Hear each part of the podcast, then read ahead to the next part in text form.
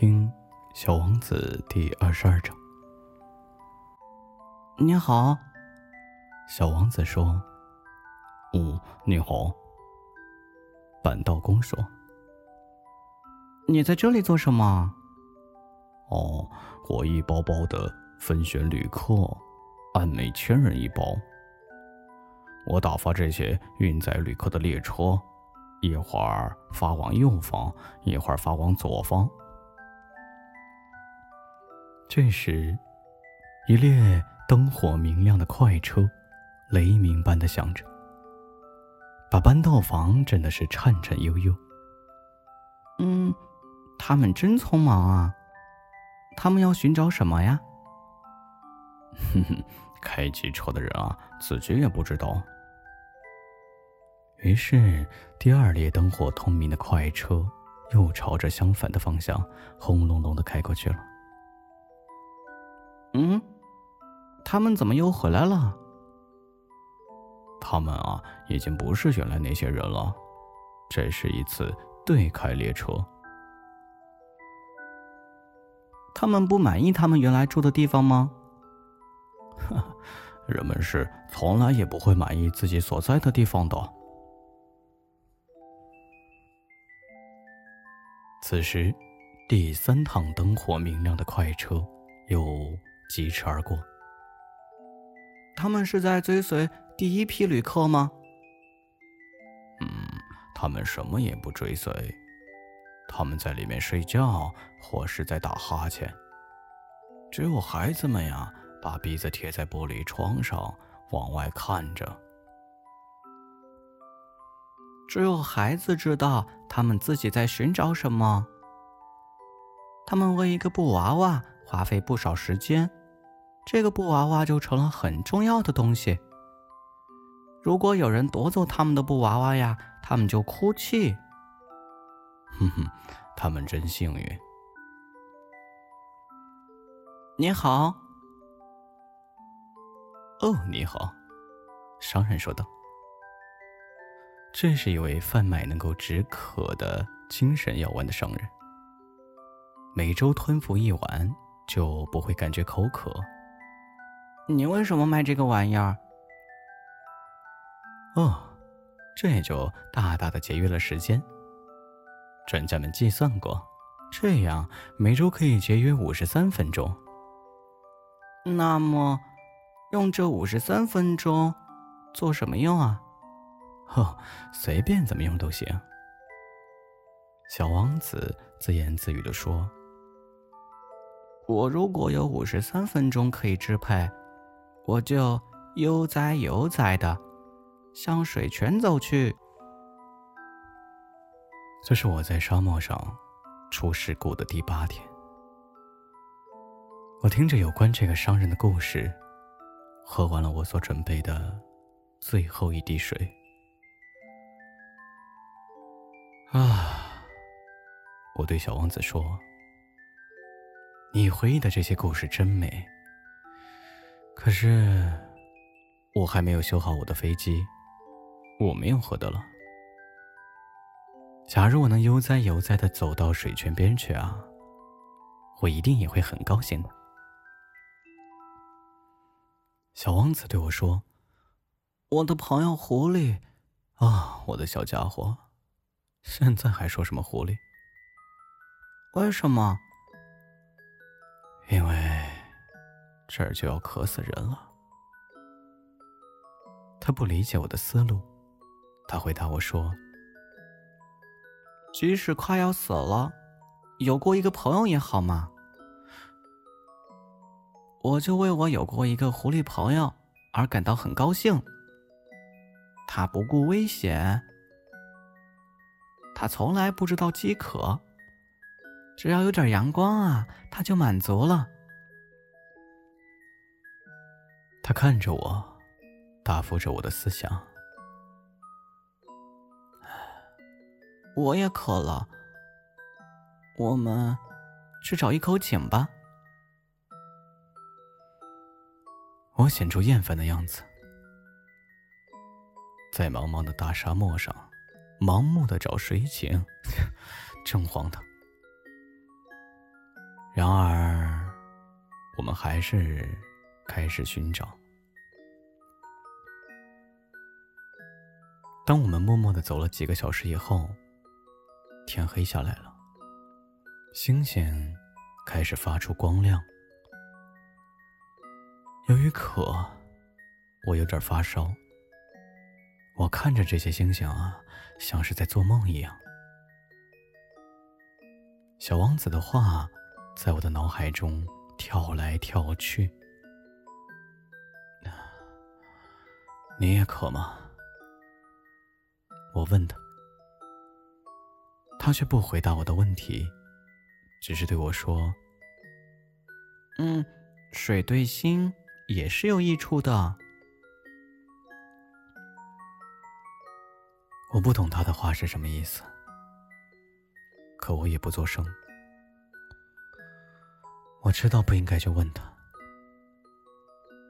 他累了，他坐下来。我在他身旁坐下，沉默了一会儿，他又说道：“星星是很美的，因为有一朵人们看不到的花儿。”当然，而我默默的看着月光下沙漠的褶皱。嗯，沙漠是美的。他又说道：“确实如此。我一直很喜欢沙漠。坐在一个沙丘上，什么也看不见，听不见，但是却有一种说不出的东西，在默默的放着光芒，使沙漠更加美丽的。”就是在某个角落里，藏着一口井。我很惊讶，突然明白了为什么沙漠放着光芒。当我还是一个小孩子的时候啊，我住在一座古老的房子里，而且传说这个房子里埋藏着一个宝贝。当然，从来没有任何人能发现这个宝贝。嗯，可能，甚至也没有人去寻找过。但是这个宝贝是整个房子着了魔似的。我家的房子在他的心灵深处隐藏着一个秘密。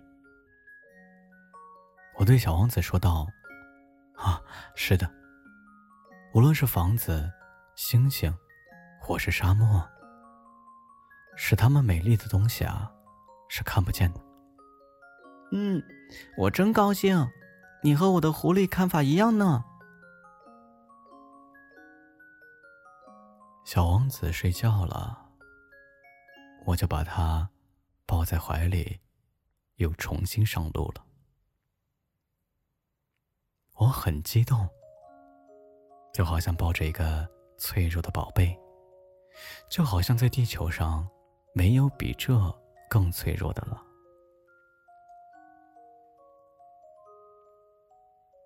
我借着月光，看着这个惨白的面额，这双紧闭的眼睛，这随风飘动的落落头发。这时，我对自己说：“我所看到的，仅仅是外表。最重要的。”是看不见的。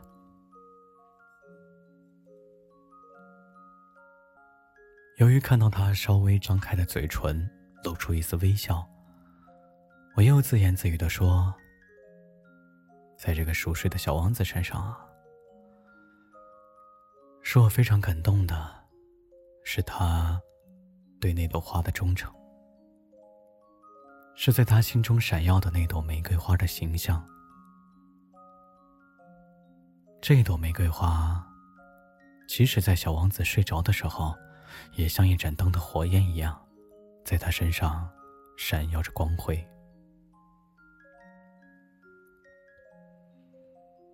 这时，我就感觉到他更加脆弱，应该保护灯焰，一阵风就可能把它吹灭了。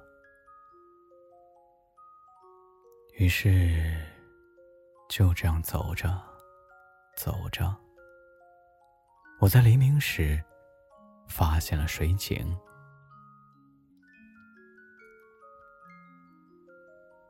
那些人们，他们往快车里拥挤，但是他们却不知道要寻找什么，于是他们就忙忙碌碌，来回转圈子。小王子说。他接着又说：“嗯，这没有必要。我们终于找到了这口井，不同于撒哈拉的那些井。”撒哈拉的井只是沙漠中挖的洞，这口井则很像村子里的井。可是那里又没有任何村庄，我还以为是在做梦呢。真怪，我对小王子说：“一切都是现成的，水桶、绳子。”他笑了。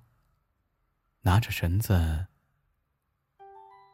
你听，小王子说：“我们唤醒了这口井，它现在啊，唱起歌来了。”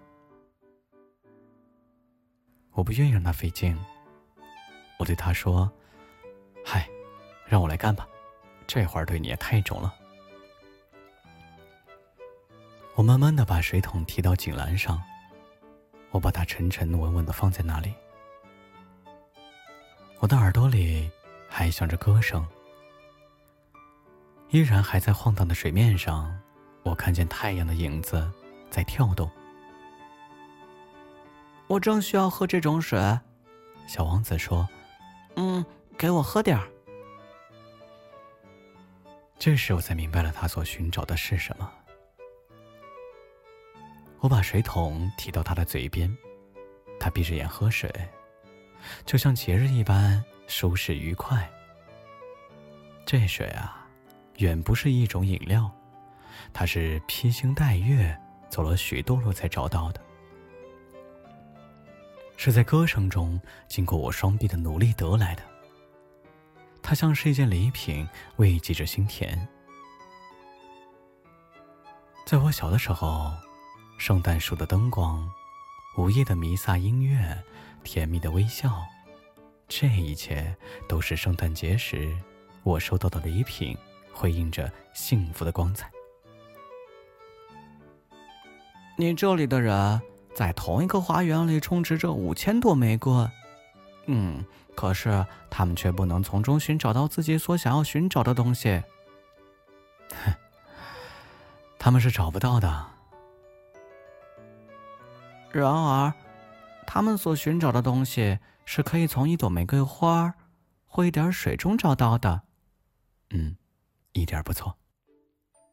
小王子又加了一句：“眼睛是什么都看不见的，应该用心去寻找。”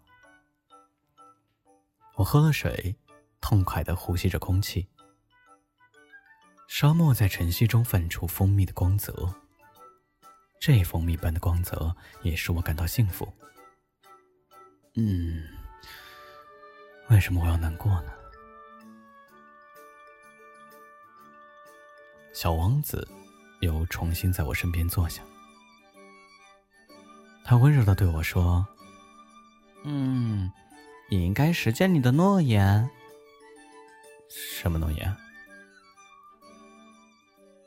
你知道？”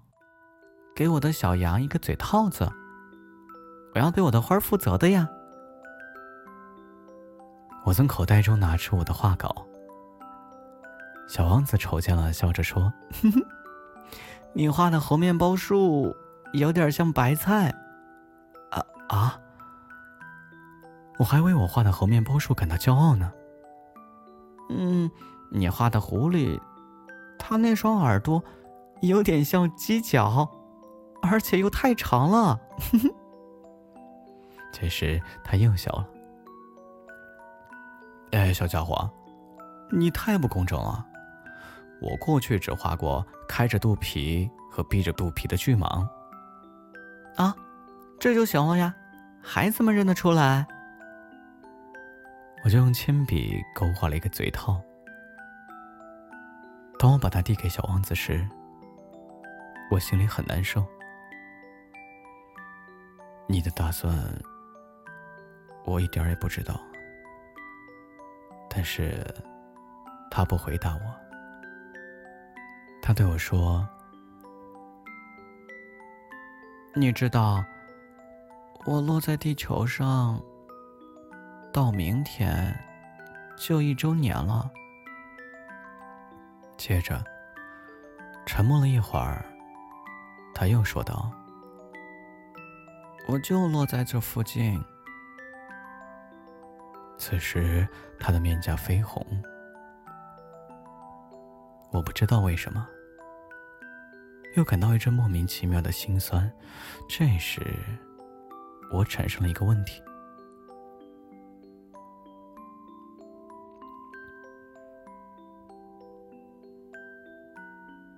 一星期以前，我认识你的那天早上，你单独一个人在这个旷无人烟的地方走。这么说，这并不是偶然了。你是要回到你降落的地方去吗？小王子的脸又红了。